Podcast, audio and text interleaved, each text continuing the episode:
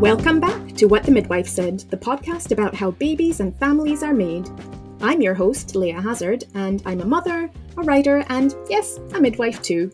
In this series, I'll be speaking to some fascinating guests about their experiences of pregnancy, birth, and parenthood, from fertility and loss to the challenges of navigating our maternity services to the joys and traumas of raising children in a changing world.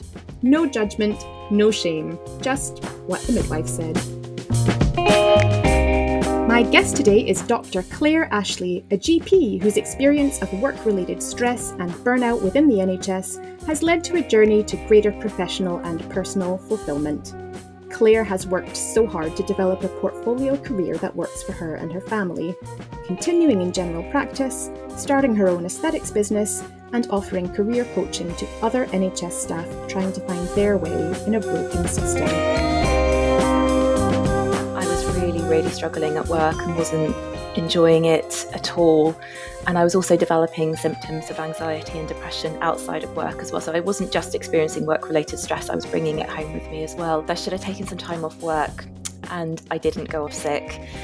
And I think that that probably has meant that my recovery is more protracted and drawn out as a result. At the time, it felt like it was the right thing to do. And it was partly made because of my ego and the shame that you mentioned mm. just now the guilt mm. i because the practice i was working in was uh, it had such high patient need and demand for appointments um, that, and, and, actually, we, we couldn't really meet that demand, if I'm being honest, um, with the staffing levels that we had. The COVID 19 pandemic hit us, and locum work literally just dried up overnight. I don't know what it was like sure. in hospital, but literally overnight, there was no work whatsoever. So, of course, I'd left this job, and um, things had changed. So, I had to be very, very flexible and adaptable. But that, in a way, that kind of accelerated the process actually in terms of developing multiple streams of income and a mm-hmm. portfolio career. It is an absolute pleasure and a joy to welcome Claire Ashley.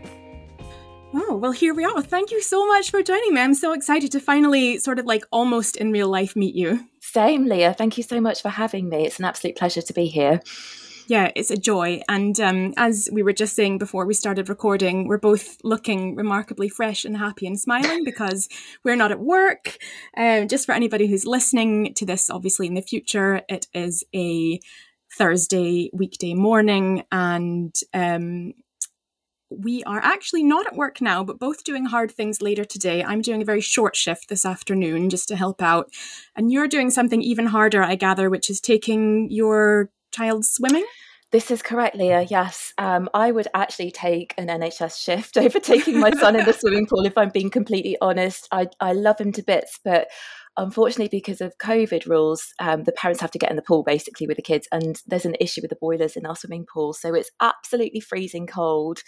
And um, my son, unfortunately, has just turned into a bit of a melt in his swimming lessons, and he's not really progressing. And it's because it's it's because I'm mum, and he's not he's not really listening to me. The, the, instructors are on the side, so it's just quite a stressful experience. Um, I have to say, it's my least favourite time of the week, which is a really terrible thing to say as a mother, but I don't enjoy it. Um, and it comes around so quickly. Like every every Thursday, I'm like, "How is it Thursday again? Well, I have to get in the pool again. I don't want to do this." Anyway, it's um, yeah, it's it is what it is. He has to learn. It's a life skill, isn't it? And um, there's no there's no escaping it. So we will be going. Yeah. I'm sure many people agree with you, though. I used to hate mm. taking my girls swimming because of all mm. the faff kind of getting them changed before and after. And then, like, yeah. somebody else would always have left a dirty nappy in the changing room or like something gross. Oh, changing um, rooms are um, disgusting. They're literally really just unhygienic, vile places. I know. I mean, especially in the age of COVID, it's like bleh, I would just rather not. So I will be thinking of you later on when I am um, at work, for which I don't even have to shave my legs or put on a swimming costume. So yeah, I guess I, I guess I got lucky. Um, and the reason that we're both able to kind of be around and sort of mix up our days like this, just segueing beautifully into our topic today, is that we both have kind of managed to devise for ourselves portfolio careers where yeah. we're not um, or no longer constantly working, although I'm sure it still feels like that sometimes. so maybe you could start by telling us a little bit about actually what is a portfolio career because I know it's something you're really passionate about. It is, thanks. So, a portfolio career is essentially when you have lots of little jobs rather than one job working for a main employer. And the advantage of having a portfolio career is that the, the world is literally your oyster. So, you can pursue whatever career options um, you enjoy. You can create, you know, pursue anything that you have a specialist interest in. For me, the reason why I went down that route is because of my own personal circumstances and my my my personal life. So I'm married to a stuntman and he spends a lot of time away from home and we don't have much family support. We've got two young children. And so as a gp working the long days that we that are really are a necessity in general practice just didn't work for us as a family. And if you follow me on social media you know that a couple of years ago i went through a very nasty burnout phase um, and part of the reason why that happened was because of the pressures in my personal life so at the time that it happened, I was working, you know, 12 hours a day minimum in my surgery. Whilst my husband and this was, was as a GP, away. as a GP, yeah, as a salary yeah. GP, yeah. and I didn't have anyone to help out, and I was expected to be at work. Um, so what I ended up doing was employing someone to put my children to bed for me, and there were other stresses there were other reasons why that happened but I, at the time i was like i'm not enjoying my job. I'm not enjoying being at home because i felt like an absolute fit i felt like i wasn't doing a good job at home or at work. And i just thought this is not how i want to live my life. I'm not enjoying spending time with my children not really enjoying being at work. What can i do to change my career and change my job to make it work for me?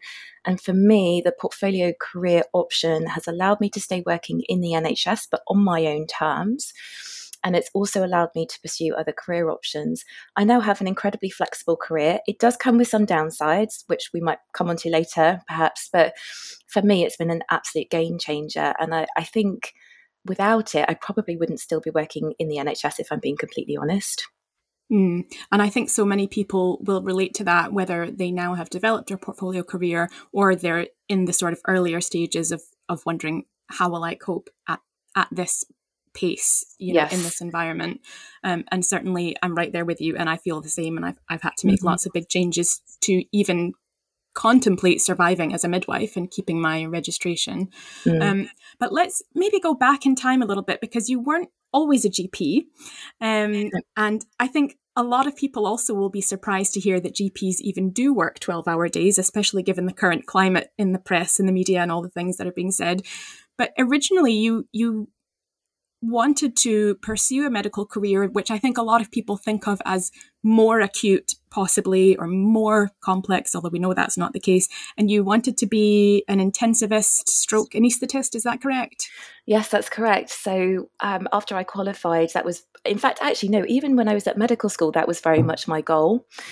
And after I did my foundation program as a you know effectively that's you know kind of the first couple of years if you're training as a doctor. I then went on to do accs anesthetics so that stands for acute care common stem. So you do training in a&e in acute medicine in anesthetics and in intensive care. And i'd been very very focused on that as my goal since being at medical school basically. And what i really loved about anesthetics was um, the practical side of it. So being hands-on with the patients um, but when I started doing it, I mean, there were several things that kind of led me to move away from it. The first one was the job itself. I mean, I found being in intensive care very, very emotionally draining because I got probably too emotionally involved with the patients, and quite often the outcomes are not good in intensive care. And I started to think, can I really sustain this for the long run? I had also just got married and I was thinking about my future and I was I'd got to the point where the night shifts were really starting to grate on me. As a midwife, you'll really understand this, won't you, Leah? Um, yes, the, yes, the, will, yeah. Yeah, so working nights, missing a lot of weekends um, and spending yeah. time with my loved ones, that was starting to really grate on me. And I, I, I just got to the point where I thought, do you know what? I, I did quite enjoy anesthetics. And actually, I think, you know, I, I think it's a very, very, I think it's a fantastic career but it just wasn't giving me what I wanted from at that point in my life, in my career. Mm. So then I got pregnant and I was like, oh, I need a job. what what medical career is going to allow me to have a better work life balance? and I thought that being yeah. a general practitioner would allow me to do that. I have yeah, subsequently and, and is that something out... that you had been told? I mean, because mm. I hear a lot of advice to kind of young, especially female medics. I mean, my daughter, for example, is a medical student. She's hearing this already as well. You know, that GP is family friendly. And if you're thinking of starting a family, it'll give you more time. I mean, was this the message that you were absorbing as well? Very much. Um, that was totally the message that I got. And I, I yeah, now that I have obviously that I am a GP, I realize that the career that it is now is very different to perhaps even 10 or 15 years ago. Things have changed quite rapidly and quite substantially. And I think that general practice is family friendly in the sense that it allows you to work sessionally and also it gives you a lot of flexibility in your career. However, the day to day job really isn't because the hours are long and it's very, very draining. So I think, you know, it has talking to my more senior colleagues and more experienced colleagues i don't think it has always been like that. Unfortunately things have changed quite significantly. So it's not i you know the fact that you can work sessionally and you've got a lot of flexibility for me that's the golden ticket in general practice. That was that is what has allowed me to develop my portfolio career and have that flexibility in my, how i you know how i work. But as a standalone job I wouldn't say it's particularly family friendly, but a lot of people go into it with that expectation. Mm, so that was obviously where your head was at when you yes. were pregnant and you were thinking this is the right mm-hmm. transition for me. Absolutely. And yeah. Yeah. Uh-huh. Yeah. And as we now know, unfortunately didn't quite go to plan in terms of how you found yeah. it as a mum. So tell us a bit about that and when you realized, you know, was it sort of a, a gradual dawning realization that this is a nightmare for me as a working parent? Or was it was it one moment in time when you finally thought no that's it that's this is the last straw and i have to change? Yeah it's a really good question. I think as a gp trainee i was very much aware of the issues and I started thinking about how I was going to work at that stage. So, as a GP trainee, you're relatively protected. So, you're supernumerary. So, that means that you're not counted in the practice's working hours. Um, and I, I did pretty much work nine till five, apart from the days when I was a duty doctor. And that was all agreed in advance as a trainee we had to do a little bit of out of hours. So we had to we had to get a certain number of hours in out of hours but we could arrange that as and when we wanted it. So it was incredibly flexible and i was always able to arrange it and i was never ever late to pick up my children. Now i was really lucky with my training program. Um, they are they are they were phenomenal in bristol which is where I, I did my training. And they allowed me to have my first my registrar year was in a practice that was five minutes from my house and five minutes from my school and five minutes from my nursery. So I was oh, able great. to do everything. It was absolutely fantastic. I had a fantastic training experience, but I was looking at how the partners were working as a trainee and I thought, this isn't going to work when I qualify. How am I going to make it work? And my plan was to locum, which I had reservations about as a newly qualified GP. I wasn't sure that that for my learning it was the right thing, but I thought for my family life it would be. And then, mm-hmm. as and just happens, to clarify for listeners, sorry, Claire. So mm-hmm. when you're a locum GP, it's like doing bank shifts. It's like correct in, yes. helping out. Yep. Yeah, yeah, that's right. So you're not you you basically on a daily rate.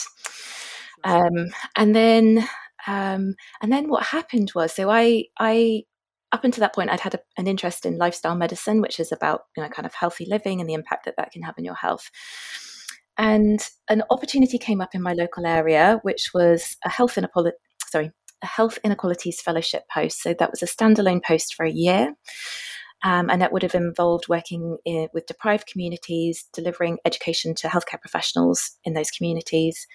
And also, I would the, the job plan offered funding for a postgraduate certificate in public health, which I had a, an interest in. So I interviewed for the job and, and got offered the post. But as part of the conditions of work, I had to be working as a salaried GP in a deprived area to take that job. So that wasn't the plan, but the fellowship post was so phenomenal that I, I it was a, an opportunity that I couldn't miss really. Mm, so I took yeah. a salaried post, which I kind of anticipated would cause problems, but I think perhaps I was a little bit naive as to how quickly and how how much it would affect me. So I started my salaried post, and I'd say within about six months, I was I was in fully fledged burnout, and it happened so quickly. I didn't have the knowledge or the skills at the time to recognize what was happening to me. So I did the classic medic mm-hmm. thing of thinking, mm-hmm. this isn't right, this isn't right. I'll work harder to try and fix it. Yes. That's what we do, right? It's very, totally. you know, we have all mm. sorts of maladaptive coping strategies for managing stress. yes. And I, I ticked all the boxes, tried yeah. to work harder. Um, we um, you know tried a few things where you know friends might pick up the kids you know and it was but it was normally like a last minute panic when i wasn't able to get them the difficulty we have is that my husband's work is quite often last minute so we couldn't have a regular arrangement in place because um, the childcare requirements were so unpredictable childcare is very inflexible and it's very expensive as well that was the other thing yeah. is that the majority of my salary was being paid on childcare mm, mm-hmm. and um, and then we got to the point where i was working such long days at work I, and my husband was away for a six week period, and we arranged to have I don't know how you would describe her, kind of a mother's help. So she was a nanny, that was her background. Um, and we we employed her to come and pick my kids up from school and from nursery and to put them to bed for me. So that was the arrangement that we had. But by that point, I was really, really struggling at work and wasn't enjoying it at all and I was also developing symptoms of anxiety and depression outside of work as well. So I wasn't just experiencing work related stress, I was bringing it home with me as well. Yeah, and, and if I can just yeah. cut in just for a second, I know it's really hard to talk about, so feel free to sort of discuss within the limits of your comfort. But I think many people don't really understand actually viscerally how it feels to have symptoms of anxiety and depression and kind of stress and burnout at work. I think we talk a lot about the fact you start feeling disconnected from your patients and you yes. start feeling irritable and you can't sleep, but you're also really tired and all these kinds of things. But how, I mean, for you, how did it feel in yourself, in your skin, when things weren't going well? It's a combination of, of kind of signs and symptoms in myself. So I mean, the first thing was that it happened so slowly and so insidiously that I didn't realize what was happening until I reached a crisis point, which was um, basically developing kind of panic attacks, um, which I'd never had in yeah. my whole life until that point. And so I think I think from what it looked like on the outside was I was incredibly grumpy. I was very irritable. I had no patience with my children. I was very defensive with my husband. I was relentlessly negative, like at work and at home. I moaned a lot. I, it was just horrible to be around, to be quite honest with you. I, I couldn't relax. I was bringing not not physically bringing my work home with me, but kind of mentally and emotionally bringing my work home from me. I couldn't switch off at all. I, I couldn't. I didn't enjoy anything. Like lit, I literally mm-hmm. enjoyed nothing. Sure. I spent, and the way that I compensated for that at work was I worked harder.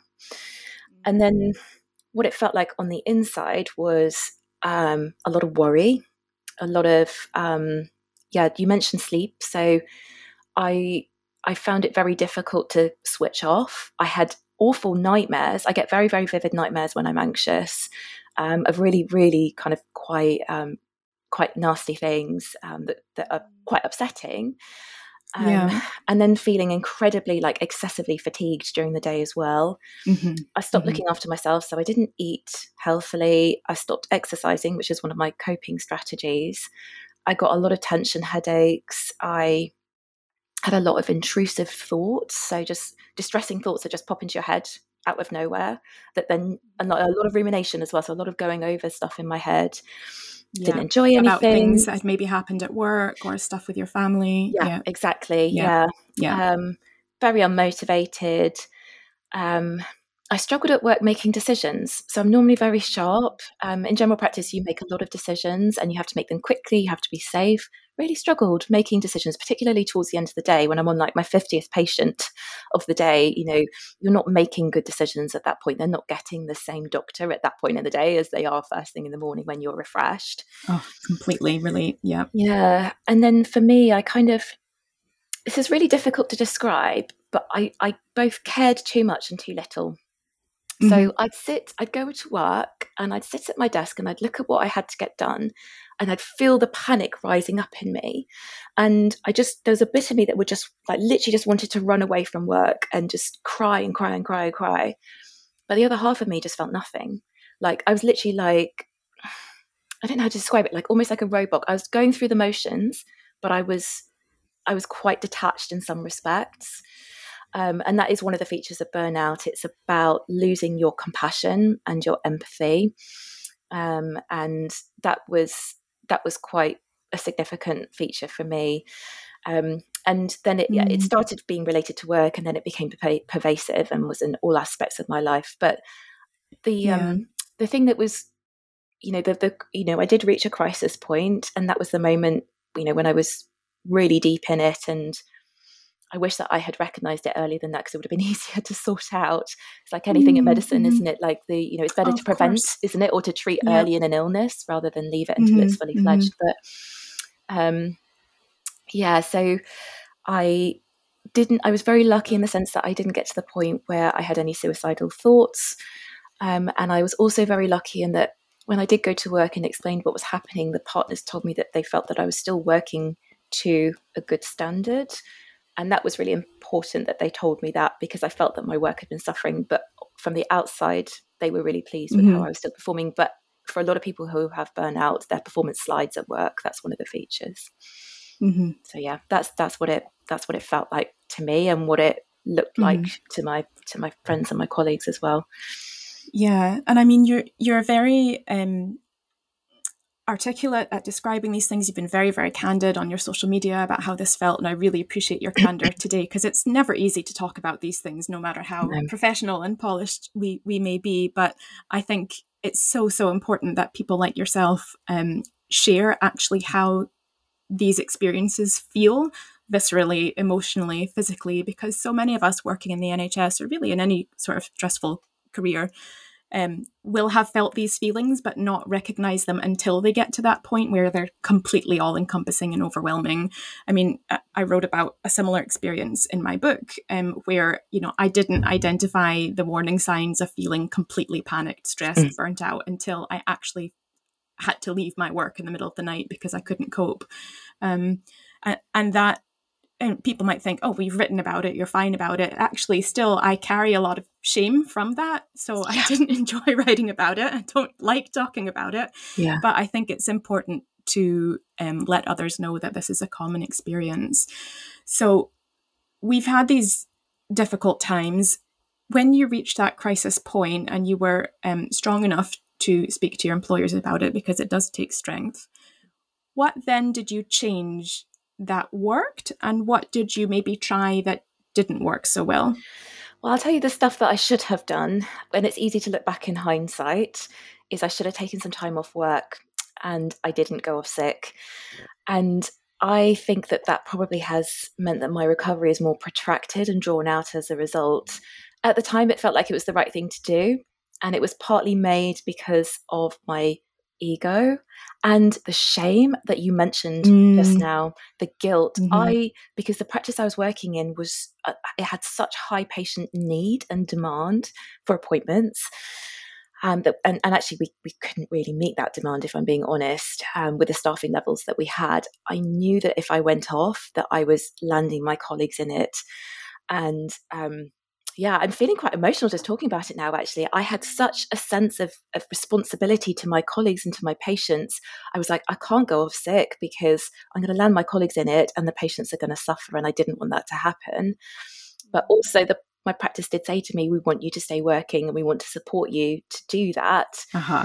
And that I don't think that was meant to put pressure on me, but I did feel that yeah. pressure then externally to stay in the post. And sure. And all the things that make you a great GP, the fact that you actually do really care about your work and your patients yeah. are probably the things that contribute to these events. I mean, I, I feel the same way as a midwife. I think anybody in a caring profession, you know, if you really are truly caring and also a bit of an overthinker and overachiever, those are the things, aren't they, that will keep you in these um, unhealthy situations. Yeah, yeah, absolutely. Um, so that's something that I wish I'd done differently. And actually, the other thing that I now recognize was that I was clinically depressed and I should probably have been on medication, but again, I think it was the shame and the guilt that stopped me from reaching out for that, and also a complete lack of insight into how bad things were, which I realized was part of the, the full picture now. And looking back, I can see it, but at the time, zero insight. Um, and the other thing was, I didn't it sounds terrible. I didn't want to bother my GP with it. I didn't I didn't want to go to my GP and say I'm a GP and I'm really struggling like and that sounds yeah. really bonkers doesn't it but I just didn't feel like I could burden them with that um uh-huh uh-huh knowing how busy so they are Claire mm. yeah absolutely it's so yeah. important for for you to say that and for people to hear mm. that because especially over the last 18 months with everything we've dealt with so many people will have put off going to their GP because they think oh they're dealing with more important things um, I'm not really that sick it's just mm. in my head head, I'll deal with it. And so we don't and we muddle along. Yeah, exactly. So I, I looking back, I, I those are the two main things that I would have done differently. Um, but yeah, easy to say that in hindsight. Um, mm. I referred myself to what was then GP Health. Um, it's now NHS Practitioner Health, and I'm I'm still under their care, and I'm actually going through the process of of I of a re you know a re-referral process at the moment, and I'm I'm under the care of a GP there, and I'm also having CBT. Um, in terms of the things that helped, so I went to my employer and I told them that I was really struggling. They agreed to cut down the number of patients that I was seeing, so that was helpful. It did ease the burden on me when I was at work, but that was it was still really hard for me actually because I still I felt like I wasn't pulling my weight enough, even though it's what I I needed. So there was a lot of a lot of feelings of guilt associated with that. And then the the next thing that really helped was my husband basically forced me to do the things that I needed to do to get better. So it was all the stuff that I was completely unmotivated to do. So it was things like making sure that my basic physical needs were met. So that was things like making sure that I ate regularly, making sure that I exercise regularly because I was so unmotivated to do anything. And he was the mm-hmm. one that mm-hmm. was like, no, you need to go out and go for a walk or go for a run. I'm making you do this. And I'm I'm mm. so grateful because he was the one that really pushed me to do that. Once mm. I mm-hmm. started, it was a snowball effect because what you know once you start doing things to look after yourself you feel a little bit better and then you're mo- more motivated to then go on to do the harder things um, that you need to do to to make sure that that you recover from these things. So, you know, spending time outside in nature was really helpful. Going for regular walks, practicing mindfulness. I had the Calm app on my phone. Uh-huh. Um, I did a bit of gratitude, which I thought was an Instagram wellness fad, but actually turns out that it is evidence based. So that was quite helpful.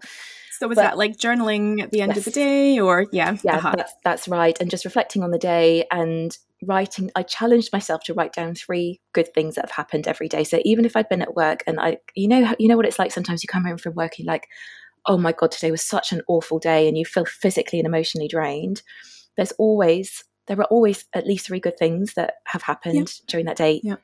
and, and it might just be the receptionist brought me a cup of tea and a biscuit something like that you know something really little. But then when you start writing it down and you can read back on it you go well actually starts shifting your mindset from being negative to positive and it is evidence based so that that did help. Mm-hmm. But i think the realization that i came to was that i couldn't expect to go back to the same way of working and expect things to be different i i can't change the fact that i have young children I can't change, and the fact that I have no family support, I can't change the fact that my husband works away. So I had to think about how I was going to change my career up. And that's how I ended up going down the route of portfolio career working because I wanted to make changes that would keep me in the NHS. You know, it was it's still very important to me to to continue to work as a GP. And I spent a long time reflecting. And then ultimately I ended up leaving the job um, that I was working in because I, I couldn't make it work. I felt that I had very little autonomy and, and very little control over my workload, which was largely the thing that was really stressing me out. And um, I had to learn how to say no and how to mm. work out what my boundaries were and then assert them, which when you're feeling vulnerable and oh, low yeah. is really hard mm-hmm. to do. Yeah. Um, and I yeah, and so I left that job. So I, in terms of the timeline, actually, it was a bit of a disaster. So I left that job the end of January 2020 with a plan to start locuming. For okay. February, I just did out of hours work. So I literally worked every weekend. My plan was in March to then cut that down and to start locum shifts. However, obviously, we all know what happened in March last year. Um, Let me think. Yeah, all that, that little thing called um, the COVID 19 pandemic hit us and locum work literally just dried up overnight. I don't know what it was like sure. in hospital, but literally overnight there was no work whatsoever. So, of course, I'd left this job and um, things had changed. So, I had to be very, very flexible and adaptable but eh, that in a way that kind of accelerated the process actually in terms of developing multiple streams of income and the mm-hmm. portfolio career mm, and you now also do aesthetics i do yes so yeah. i that actually i started that prior to the pandemic obviously it's been affected by the multiple lockdowns because i haven't been able to work during that process but for me mm-hmm. starting my own business has mm allowed me to de- to develop professionally, to develop new skills. And dare I say it, it gives me a lot of what I'm missing in the NHS. So mm-hmm. I mm-hmm. decide how I work, I decide how much time I spend with my patients.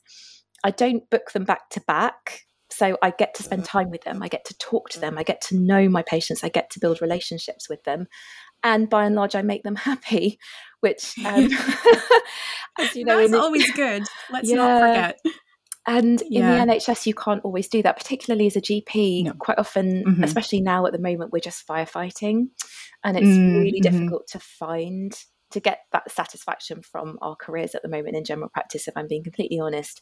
So that does mm-hmm. give me a lot of, of that kind of fulfillment and, in, and satisfaction that is missing from other aspects of my life. Um, and also, I get to play with all the goodies. So it has its it has its advantages. I'm telling you. Well, I don't know what you've been doing, but you look great.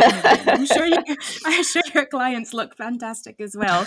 And you're you're so right. I mean, we go into the NHS with the goal of not just helping people be happy uh, sorry not just helping them be healthy but happy i mean we, we want smiles on faces we want satisfied patients clients customers whatever you mm-hmm. call them and it's not always possible especially at the moment with the pandemic ongoing and things yeah. being as they are and I mean, that brings me also to something that I feel we have to address because it's just all over the papers every day, which is how unhappy so many people seem to be with the GP service. Mm. And um, unfortunately, the probably minority who are really unhappy with it are are being really vocal about it all day, every day.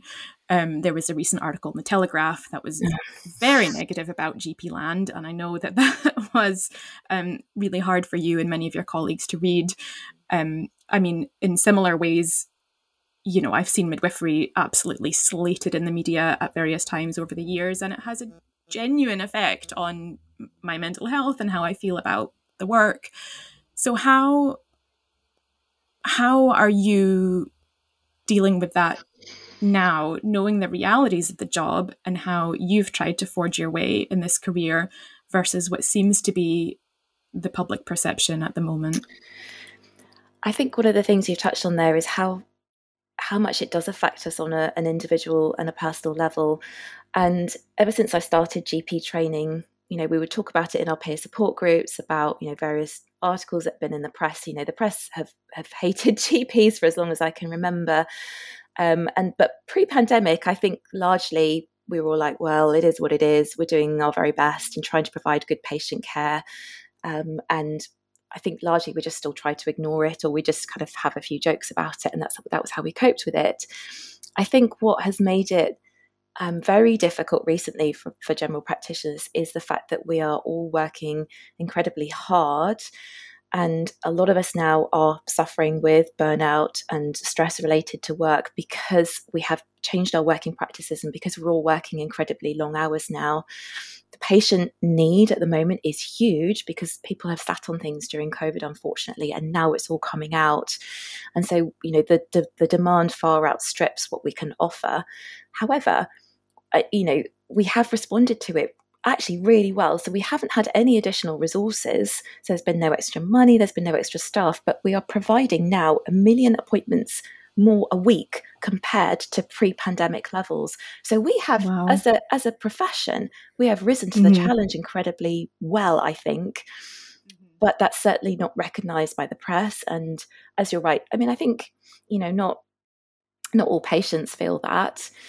Um, I, but it does feel at the moment that that the the censor the, the the the general feeling in the media and on social media is is very much anti GP.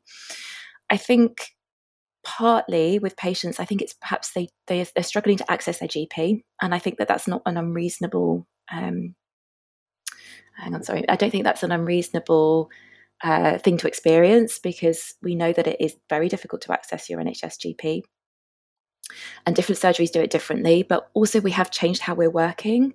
And I think perhaps there hasn't been enough education of patients and the general population, the general public, of, of how we have changed our working practices and how things now work.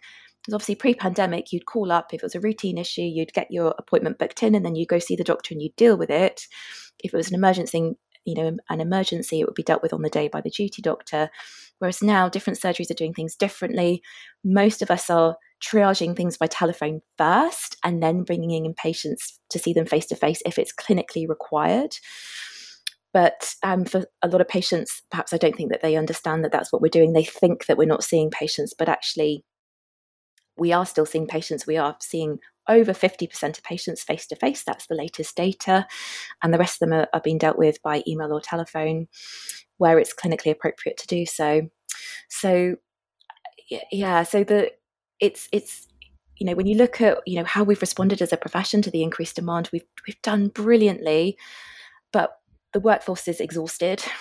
And then when you see stuff in the press mm-hmm. about how we're overpaid and how we're lazy and how we're we don't put patient care first, it's very hard when you're emotionally depleted and you're working really hard to then see that. And actually the way that. In terms of how to manage that, I think you either have to not read that stuff, and it's very difficult because it's everywhere um, or you need to do something proactive about it. So I choose to be proactive and to share my feelings on social media.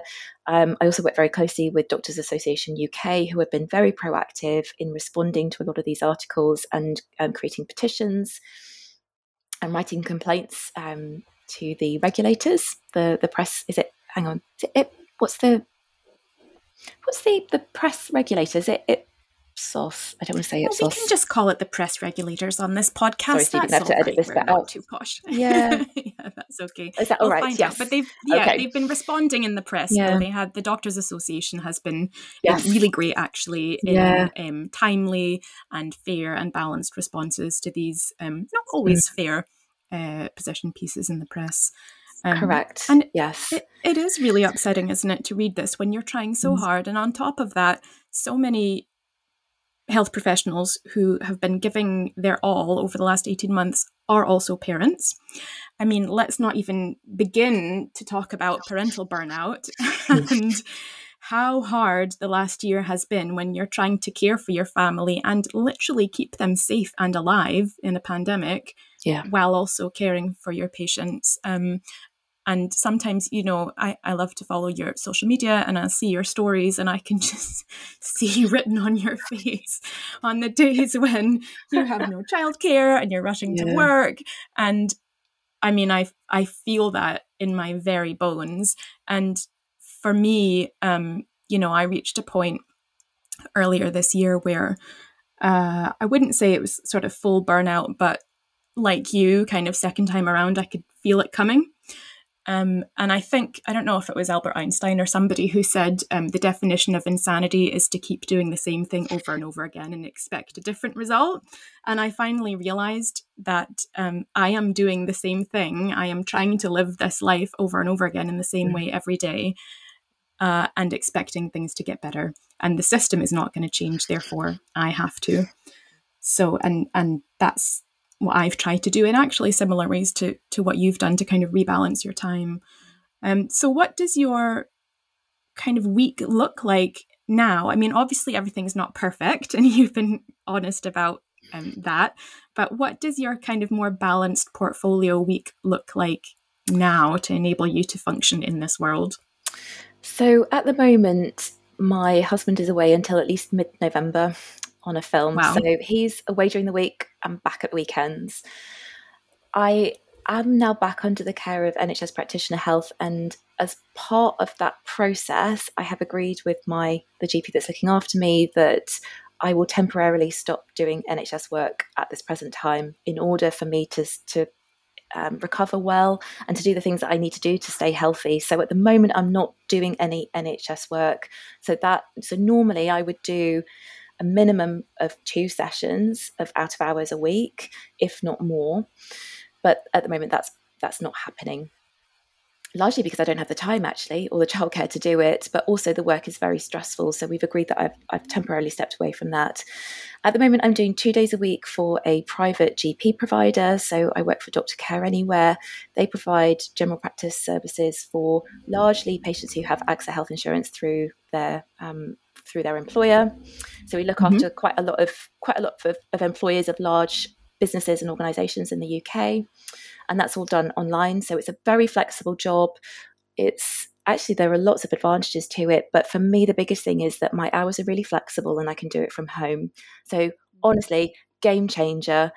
I'm yeah. so grateful that I have this job because I get longer with my patients. I get 20 minutes which is unheard of. luxury. And, which is a luxury. And so, for instance, yeah. this week, my shift, I work nine till four at the moment. So, uh-huh. yesterday, uh-huh. I finished my shift at four o'clock and I went to pick my kids up from their after school club at quarter past four. Absolutely amazing. I can't, in the NHS, I couldn't do that. I don't have that flexibility. So, that's been really fantastic for me. And then I do my aesthetics one day a week. And then I'm just about to start a new job working for the University of Bristol. I'm going to be teaching first and second year medical students effective consulting skills. So I'm really oh, looking great. forward to that. Yes, yeah, so I'm going to be starting to do a little bit of non clinical work.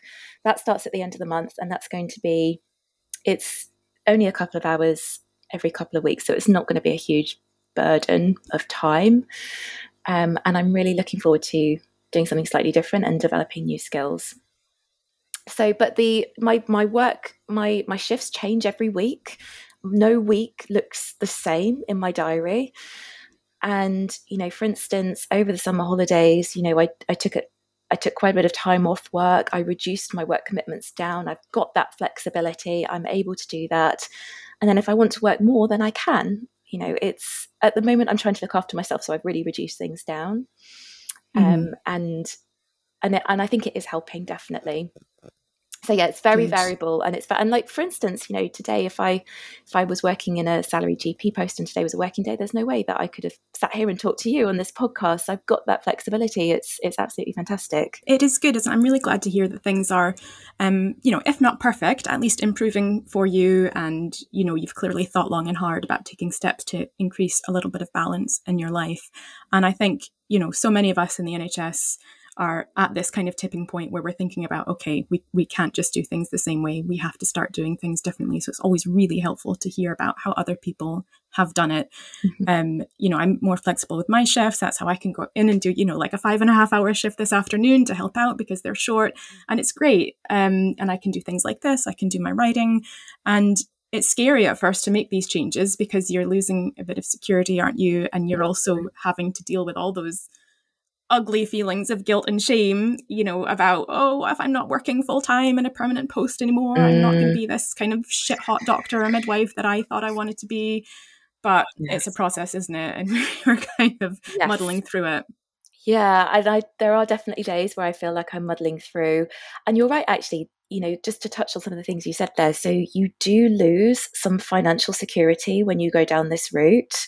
Um, and because I am now a locum doctor, I've lost some of my pension benefits as well. So that was something to consider. But at this point in time, my mental health is more important than having those other things.